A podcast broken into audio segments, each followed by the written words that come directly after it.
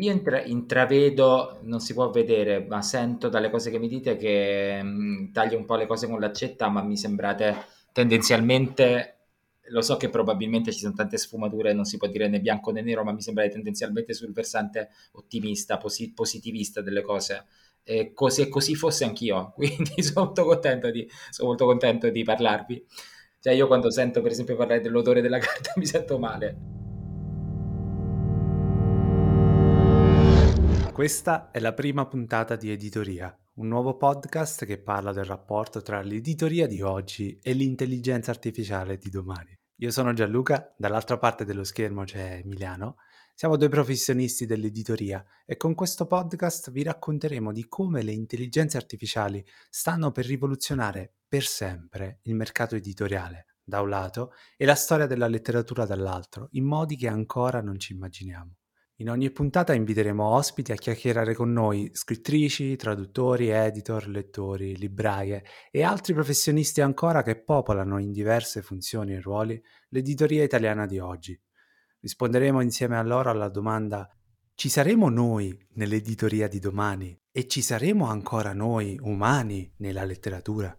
Ed è per questa ragione che per questa prima puntata abbiamo invitato Daniele Rosa, perché è direttore editoriale della Lewis University Press e perché è ideatore della collana In Tempo. Per restare invece aggiornati sull'uscita delle puntate del nostro podcast, vi invitiamo a visitare il nostro sito editor-ia.it. Trovate il link nella descrizione e iscrivetevi anche alla nostra newsletter che trovate sullo stesso sito. Buon ascolto!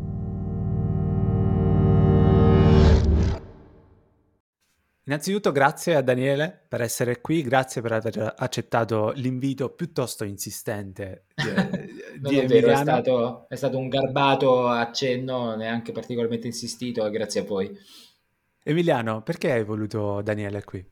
Sì, abbiamo deciso di intervistare Daniele per via in particolar modo della collana in tempo, perché vanta uno dei cataloghi più interessanti a livello di non fiction, di saggistica. Chi ci ascolta magari la conosce già, ma è la collana per cui sono usciti gli scritti di Nick Land, Ciclonopedia di Rezane Carasteni, 01 di Sadie Plant, insomma una serie di testi che hanno molto a che fare, molto a che vedere con il racconto che vorremmo fare all'interno di questo podcast. È una collana che è in circolazione dal 2020, quindi ci sono tre anni di attività editoriale su cui si può già fare un primo bilancio. Possiamo dire indubitabilmente che è stata un'operazione editoriale innovativa, e scopriremo perché, ma per giunta Daniele ci permette di approfondire una prospettiva editoriale molto particolare, che è quella di una casa editrice, sì, ma di una casa editrice universitaria. E magari Daniele, se sei d'accordo, potremmo partire esattamente da qui, dal dire che cos'è una University Press. Allora, eh, innanzitutto eh, sì, mi sembra una domanda interessante, diciamo che spero che all'ascolto chi ascolta, chi ascolta queste parole non mi abbia già incontrato perché è una cosa che dico molto spesso eh, nelle, nelle, negli incontri privati, insomma, perché è un tema che si pone ovviamente mi accorgo che si nota di noi il fatto della Lewis University Press che è una casa editrice universitaria che sembra un po' differente dalle altre. Eh, io sempre ho detto diverse volte scherzando che noi facciamo entertainment per persone di un certo livello. In realtà noi, vabbè, entertainment in realtà naturalmente è una battuta. Eh, chi legge i nostri libri probabilmente vuole informarsi, probabilmente vuole studiare, vuole probabilmente leggere temi non banali, eccetera, eccetera. La maggior parte delle case editrici accademiche si occupa di manualistica, di, di libri di ricerca, con, il qual, con la qualcosa intendo dire libri che hanno un pubblico ristrettissimo, addirittura inesistente, eh, pubblicazioni di atti di convegni, letteratura grigia per così dire, tutte cose ovviamente che vanno benissimo e che sono tuttora presenti anche nella nostra produzione perché è normale che questo avvenga, però eh, mi sembrava che l'editoria accademica in Italia partisse dal presupposto implicito che nessun pubblico pagante o volontario perlomeno fo- potesse mai essere interessato a contenuti di spessore. E aggiungo solamente un pezzo, questo per me è uno degli aspetti più interessanti della collana in tempo, il fatto che si dicesse implicitamente questi testi possono andare anche oltre le aule accademiche, oltre gli specialisti del settore, e lo si dicesse questo anche esplicitamente tramite la veste grafica, tramite il lavoro sulle copertine, che oltre a essere riconoscibilissime potevano essere appetibili anche a un pubblico più largo. In sostanza si riconoscesse un'intelligenza al pubblico, cosa che accade molto raramente. Allora, la, sì, vero, grazie che lo, grazie che lo notate e, e, e, lo apprezzate, posso dire. Allora, io sono stato in passato un lettore di questo tipo, cioè io sono, sono non soltanto per i libri, ma in generale sono un, un enorme nerd, e però sono sempre stato il tipo di lettore che eh, quando ho, eh, mi incuriosisco o mi interessa un argomento, mi interessa a molti argomenti, poi magari ci sono dei periodi che ne ho di settoriali, mi chiudo molto su una cosa, beh, tendo ad approfondirli molto e in generale io non gradisco particolarmente i contenuti divulgativi che vanno benissimo. Ehm, sono il tipo di lettore che scoppia la guerra in Russia e mi compro storia della Russia dall'era primitiva a Putin di Cambridge University Press perché sono fatto così, mi interessa così. Io ho pensato, ma ci saranno 2000 come me? Con 2000 resti aperto? E la risposta è sì, e perciò si poteva fare. Che per esempio negli Stati Uniti è così. Ti direbbero perché gli americani sono di più? E eh, sono di più, sì, va bene, ok, però mutatis mutandis probabilmente i nerd americani sono di più, vabbè sì è vero, però non... ok, quindi forse, forse se devo autoriconoscermi la bontà dell'idea sta nel fatto dell'aver scommesso sul fatto che anche gli italiani non sono poi così pochi. Eh. Chiaro. E quindi facciamo un passo indietro, mettiamo il caso che ci sia all'ascolto qualcuno che non ha ancora scoperto, non ha ancora letto in tempo. Tu che ne sei direttore editoriale, come la racconteresti?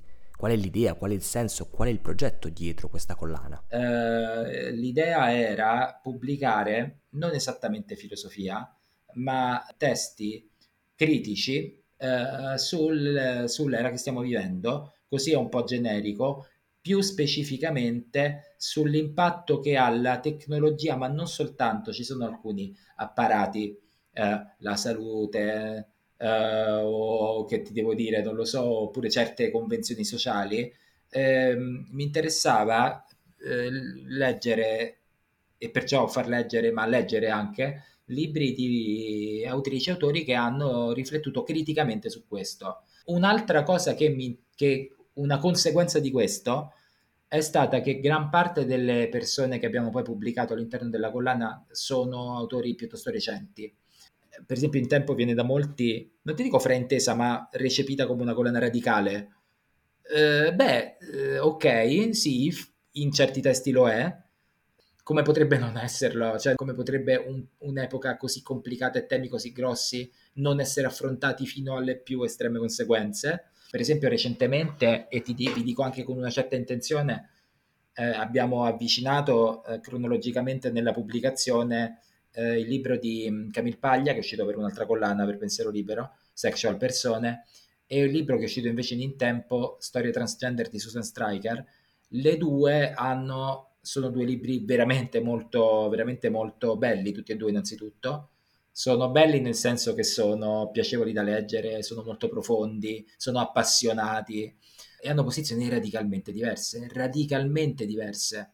Io sono molto nemico del, dell'idea che la cultura sia, eh, possa essere fighetta, leggera, perché è pesante, è tremenda, conoscere delle cose è spiazzante, eh, è melmosa, nella cultura si affonda sempre, non sai come muoverti perché ti toglie certezze, cioè più leggi e più, e più scopri che, boh, io vorrei tanto pensare sta cosa, invece c'è questo che mi dimostra che non è così.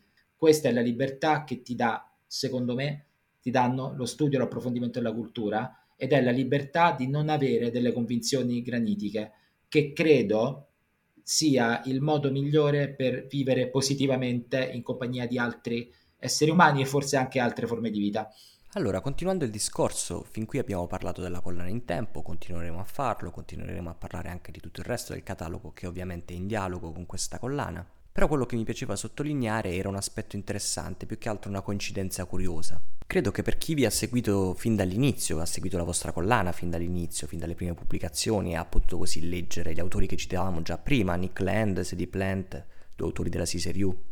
Non dico che quando è uscito ChatGPT fossero perfettamente in grado di interpretare agevolmente i modelli conversazionali di intelligenza artificiale, però sicuramente erano un po' più pronti. Beh sì, è vero, è vero sì. Ecco, quindi è chiaro che la vostra non è divulgazione, però in un certo senso la vostra operazione è divulgativa, divulgativo nel senso di fornire al sì, vostro lettore, a chi vi segue, tutti gli strumenti per poter interpretare meglio o quantomeno per tentare di interpretare il contemporaneo. Sì, questo è parte del lavoro che facciamo, hai ragione, una forma di divulgazione c'è. Allora, la forma di divulgazione sta nel fatto che il nostro lavoro consiste naturalmente, gli autori sono gli autori, Nick Land e Nick Land, il nostro lavoro consiste nel fatto innanzitutto di selezionare o a volte progettare, questo con gli autori che scrivono nella nostra lingua, libri che siano scritti in modo tale da poter essere letti da chiunque. Con questo intendo dire, mi esprimo in modo però letterale, eh, non intendo dire semplificare, letteralmente l'unica skill che devono possedere i nostri lettori è conoscere l'italiano. Nick Land certo è un pensatore astruso, cioè a volte veramente enigmatico, a volte molto spesso, però, però lo puoi leggere italiano.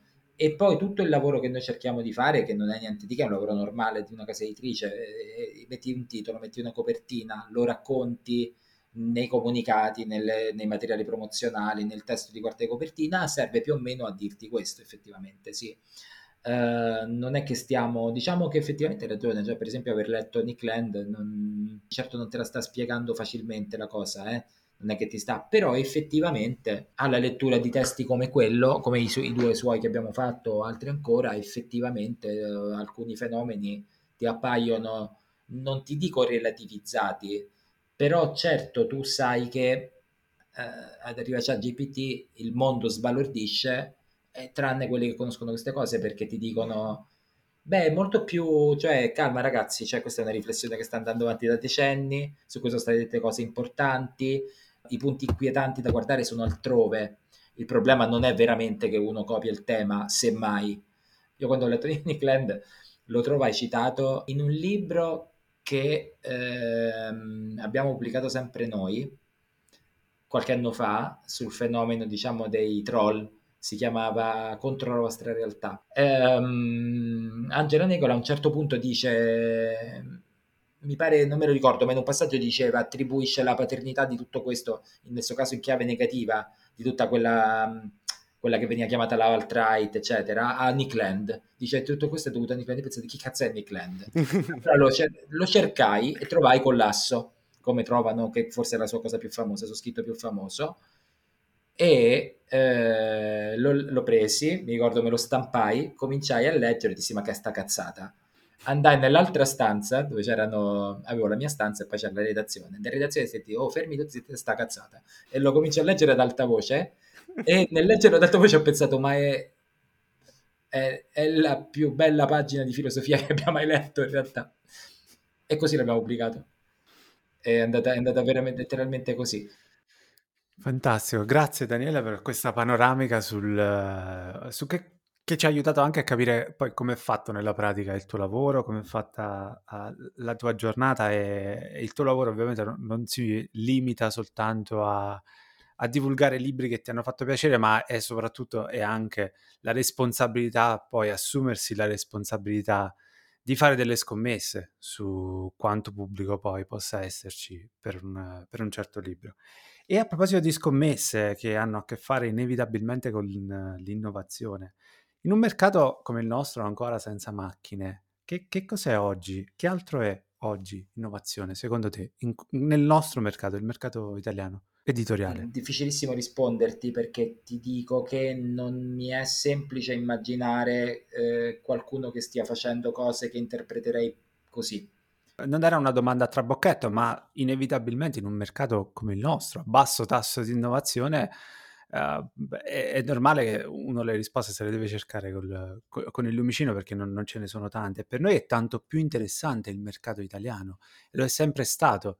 La nostra prospettiva di analisi è, è proprio quella di analizzare nella periferia dell'impero, dove storicamente e in questo particolare poi momento le cose accadono tardi, le cose non accadono, le cose rischiano di non accadere mai e tutto si muove lentamente.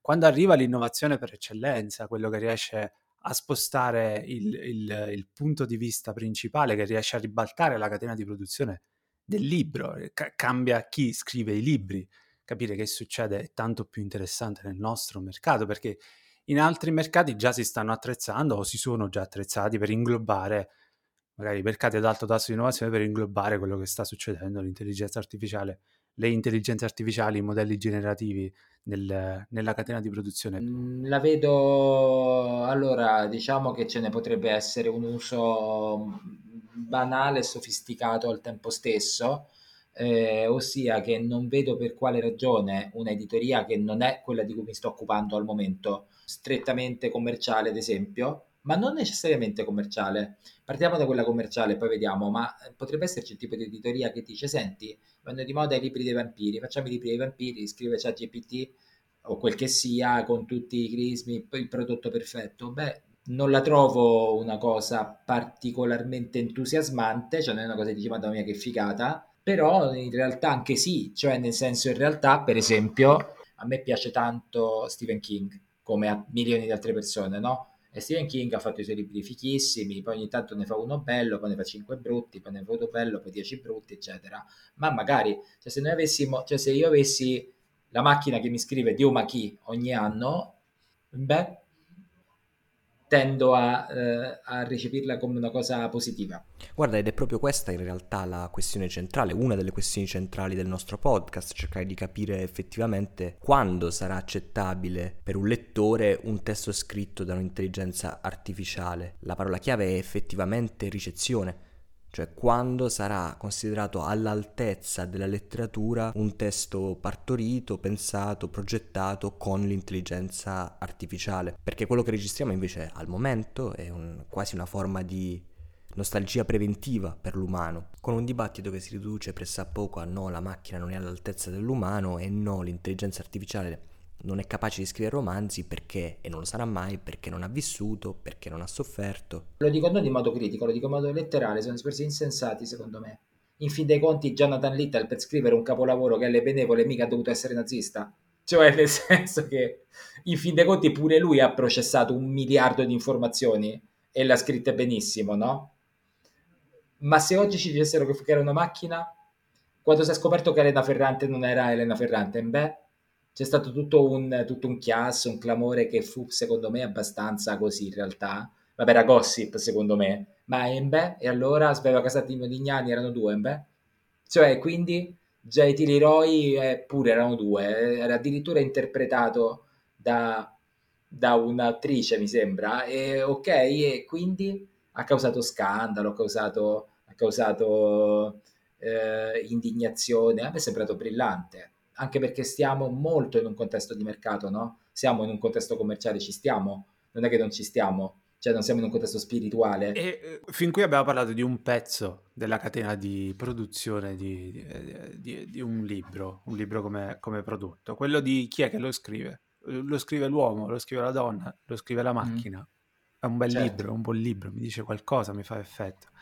Esiste però un pezzo della catena di produzione di un libro che ti spaventa che venga automatizzato? Spaventa no, però no, non mi spaventa, però eh, devo dire anche tra l'altro, non per parlare bene di me, ma che mm, chissà perché nel, ehm, quando si tratta di, cioè in ambito professionale non, non, non, non ho paura, però effettivamente ci sono delle aree in cui non me la potrei cavare così brillantemente con una battuta o con una similitudine e che cazzo facciamo tutti noi redattori? Eh, raga, non lo so, effettivamente non lo so. Cioè, se, se a un certo punto fanno il direttore editoriale robot che sceglie meglio di me, io conoscendomi che sono un, fa- un folle e vabbè andrò a fare un'altra cosa, partirò e solo la vita mi dirà ok, però è ovvio, è normale, è perfettamente comprensibile che le persone si, pon- si pongono questi problemi e mi sembra obiettivamente un problema ecco, posta in questo caso è obiettivamente un problema. Devo anche dire che diciamo che secondo me gli esseri umani sono veramente molto poco lungimiranti in realtà. Oddio, eh, Deeple, chiusi, morti tutti i traduttori, eh, ma non è detto. Magari il traduttore è quello che è capace di mettere i testi su Deeple, di dare gli input giusti, di aggiustare il testo, magari lo paghiamo di meno invece che 14 euro a cartella, 7, e però invece di fare 10 libri fa 40, che ne so. Trovo che molto spesso si è molto conservativi nel fare queste riflessioni perché c'è uno status quo o oh, d'altra parte ragazzi sì, è, una, è un grosso trauma, eh. certo, se i libri scrivono le, le, vabbè, dici peggio per gli autori, vabbè, e i redattori, le, i traduttori, e gli amministrativi, e il tipografo, eh, certo, qualcosa, insomma, questo però diciamo che sì, credo di poterti dire, no, non ne sono spaventato perché non ho lo sguardo abbastanza lungo per esserne spaventato. Tra l'altro significa anche un'altra cosa in controluce, significa che i redattori vengono, perdono il lavoro, ma tanto c'è sempre una nuova categoria di sfruttati, ecco come dire, ecco a quel punto probabilmente sì, ci sono tutti quelli che scrivono software, eh, non lo so. Passiamo ora allo scenario 23. Daniele lo ha già letto, ma chi ci ascolta non sa cos'è, quindi lo racconto brevemente. Nel dicembre del 2022 abbiamo chiesto a ChatGPT, quello dell'epoca, di farci una serie di previsioni sul futuro dell'editoria e della letteratura alla luce dell'intelligenza artificiale. ChatGPT non ci ha messo molto, anzi, a sputarci fuori tutta una serie di profezie più o meno interessanti da cui siamo partiti per il progetto del nostro podcast. Potete leggerle tutte e nove sul nostro sito editor-ia.it. Ora non avremo il tempo di approfondire ognuna di queste previsioni, ma vi leggo il primo scenario, anche solo per darvi un'idea del tono di queste profezie, e poi lascio la parola a Daniele per commentarlo.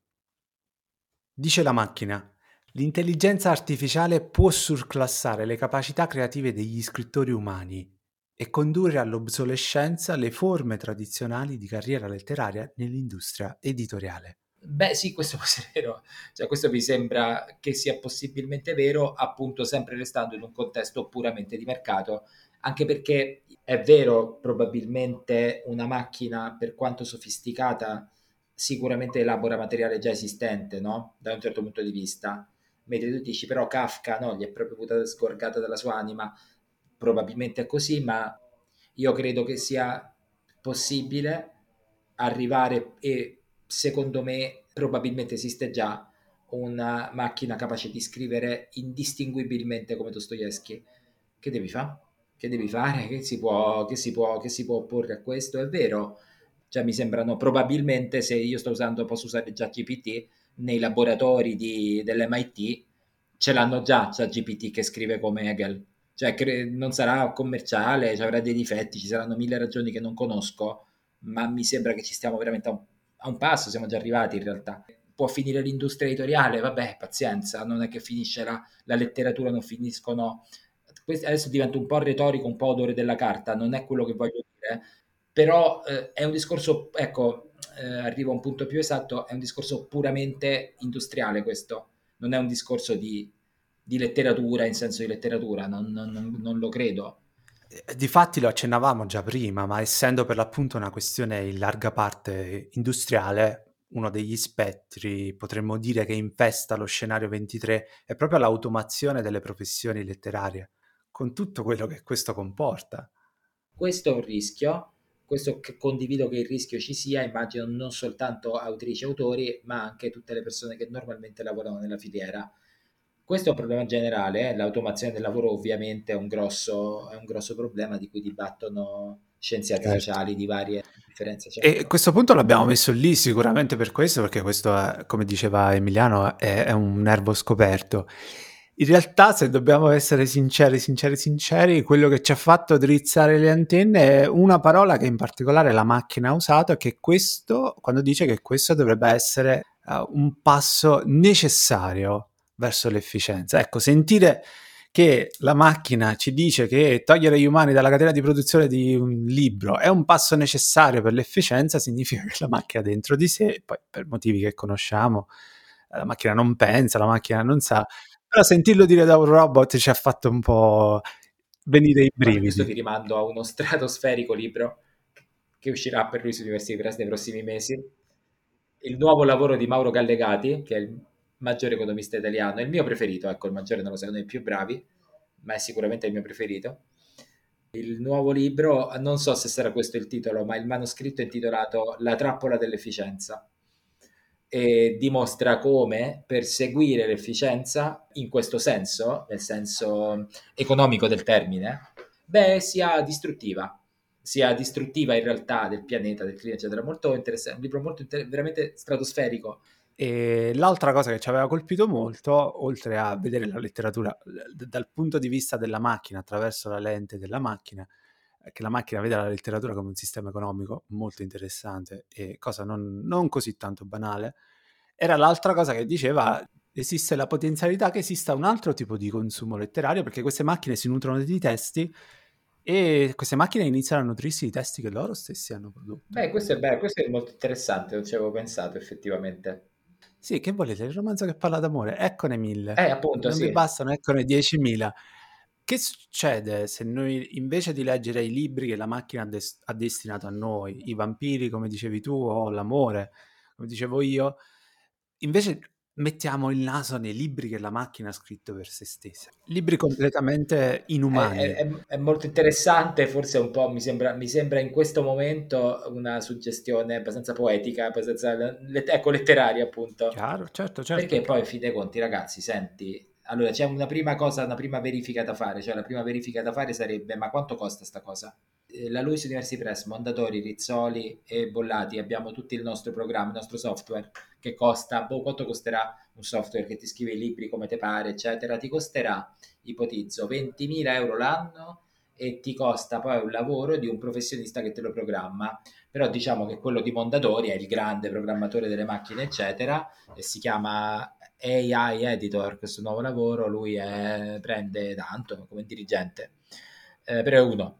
E poi non c'è la redazione, eccetera, eccetera. Vabbè, se i costi fossero questi, eh, ok, sì, effettivamente chi se ne frega degli scrittori fa tutto questo. Eppure le intelligenze artificiali ausiliarie che ti fanno la redazione, copia editing, magari lo impaginano, ok. Eh, anche lì non ci siamo lontani, d'altra parte adesso molti utilizzano, utilizziamo non professionalmente, ma per piccole cose Canva, no? Tutti utilizzano Canva. No, i grafici, eh, anche perché poi ragazzi sì, non voglio sembrare adesso antipatico, però che il fatto che un grafico umano sia meglio di Canva, no, uno bravo è meglio di Canva, uno normale è così, o peggio, in realtà. E infatti un articolo che leggevamo di The Verge, se non sbaglio, non ce l'ho in questo momento sotto mano, in sintesi diceva esattamente questo, che in un primo momento il lavoro fatto fuori dall'automazione dell'intelligenza artificiale è esattamente il lavoro mediocre. E eh beh, anche questo in parte è vero, purtroppo è così.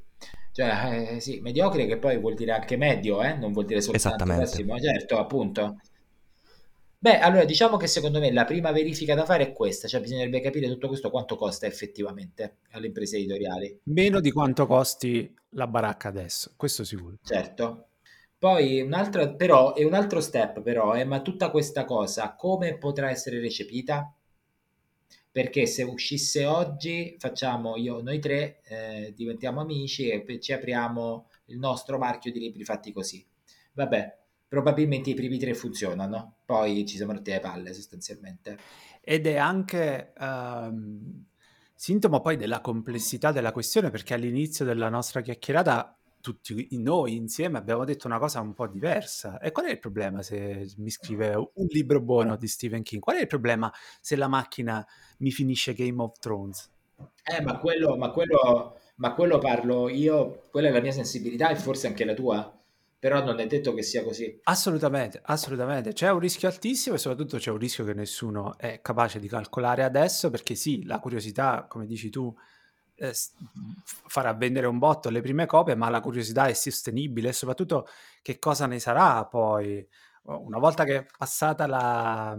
ci faremo dire dalle macchine che cosa siamo, che cosa dobbiamo pensare. Eh, capito, è, to- è tosta, è, è, un bella, è, una bella cosa digerire, eh? effettivamente, se mi dici la teoria di Mauro Gallegati, per esempio, pensate che Mauro Gallegati in, in particolare è una, è una, persona molto combattiva, è una persona molto provocatoria, molto divertente anche, tagliente, un economista tagliente, e lui purtroppo soffre di una malattia, eh, non, eh, non cammina da solo, ha difficoltà a parlare eppure ha questa enorme intelligenza che scrive, scrive questi libri bellissimi, è il secondo che fa con noi, il precedente lo faceva, lo fece con Einaudi mi pare. Non è vero, me lo sono inventato, è un'intelligenza artificiale, non è vero, la storia è tutta finta, non è vero, l'ho fatto con ChatGPT, e mo che dici? Ed è questo però uno degli aspetti interessanti dell'IA, ci permette anche di capire meglio quando compriamo un libro cosa chiediamo esattamente all'editoria e cosa chiediamo alla letteratura. Ma dall'altro lato, ora che c'è l'intelligenza artificiale, si può, si potrà continuare a scrivere, a pubblicare come nulla fosse? E come direttore editoriale, tu come affronteresti, come affronterai la situazione che dicevamo prima, cioè uno scenario in cui la macchina può riempire ogni scaffale, ogni nicchia? Probabilmente punterei, affronterei la questione in ottica comunicativa e proverei probabilmente a, far, a mostrare, a trovare argomentazione al fatto che scritto dalle persone è comunque meglio. Cosa che credo, come ho detto io, non necessariamente, però ci sono degli elementi potenti che eh, non vanno trascurati, cioè sapere chi è una persona, sapere qual è la sua storia, cioè i meridiani Mondadori all'inizio c'è la biografia, l'ho sempre lette quelle cose, la, cronologia che è anche la vita, no? Perché, perché è vero, è molto importante, è molto interessante, scopri cose che non si sapevano e, e, e trovi tante spiegazioni alle cose, no? Trovi tante, ah ecco perché poi questo autore ha scritto questa cosa qui, ecco dove era tutto il suo vissuto Meridiano Mondadori, pagina 1, questo scrittore non, non esiste, ci siamo inventati tutto, non, non, è la stessa cosa. È solo una questione di gusto, è solo pur sempre una questione di mercato? Forse sì. Allora, ormai siamo a fine puntata, quindi ti facciamo le ultime due domande che d'ora in poi faremo a tutti i nostri ospiti, una sorta di sezione fissa del nostro podcast. Eh, quindi le tue domande verranno ereditate da qualcuno dopo di te e tu, se tornerai a trovarci, come ci auguriamo, erediterai le domande di qualcun altro e così via. La prima domanda che ti facciamo è questa. Se tu tra una settimana potessi rivolgere una domanda a un tuo collega, un professionista, una professionista dell'editoria, uno scrittore, un editore, un traduttore, un redattore, eh, chiunque, su intelligenza artificiale e editoria, su intelligenza artificiale e letteratura, che domanda gli faresti? Che cosa ti piacerebbe chiedere a chi? Eh, o che cosa ti piacerebbe chiedere a un tuo collega che occupa un particolare pezzo della catena di produzione di un libro?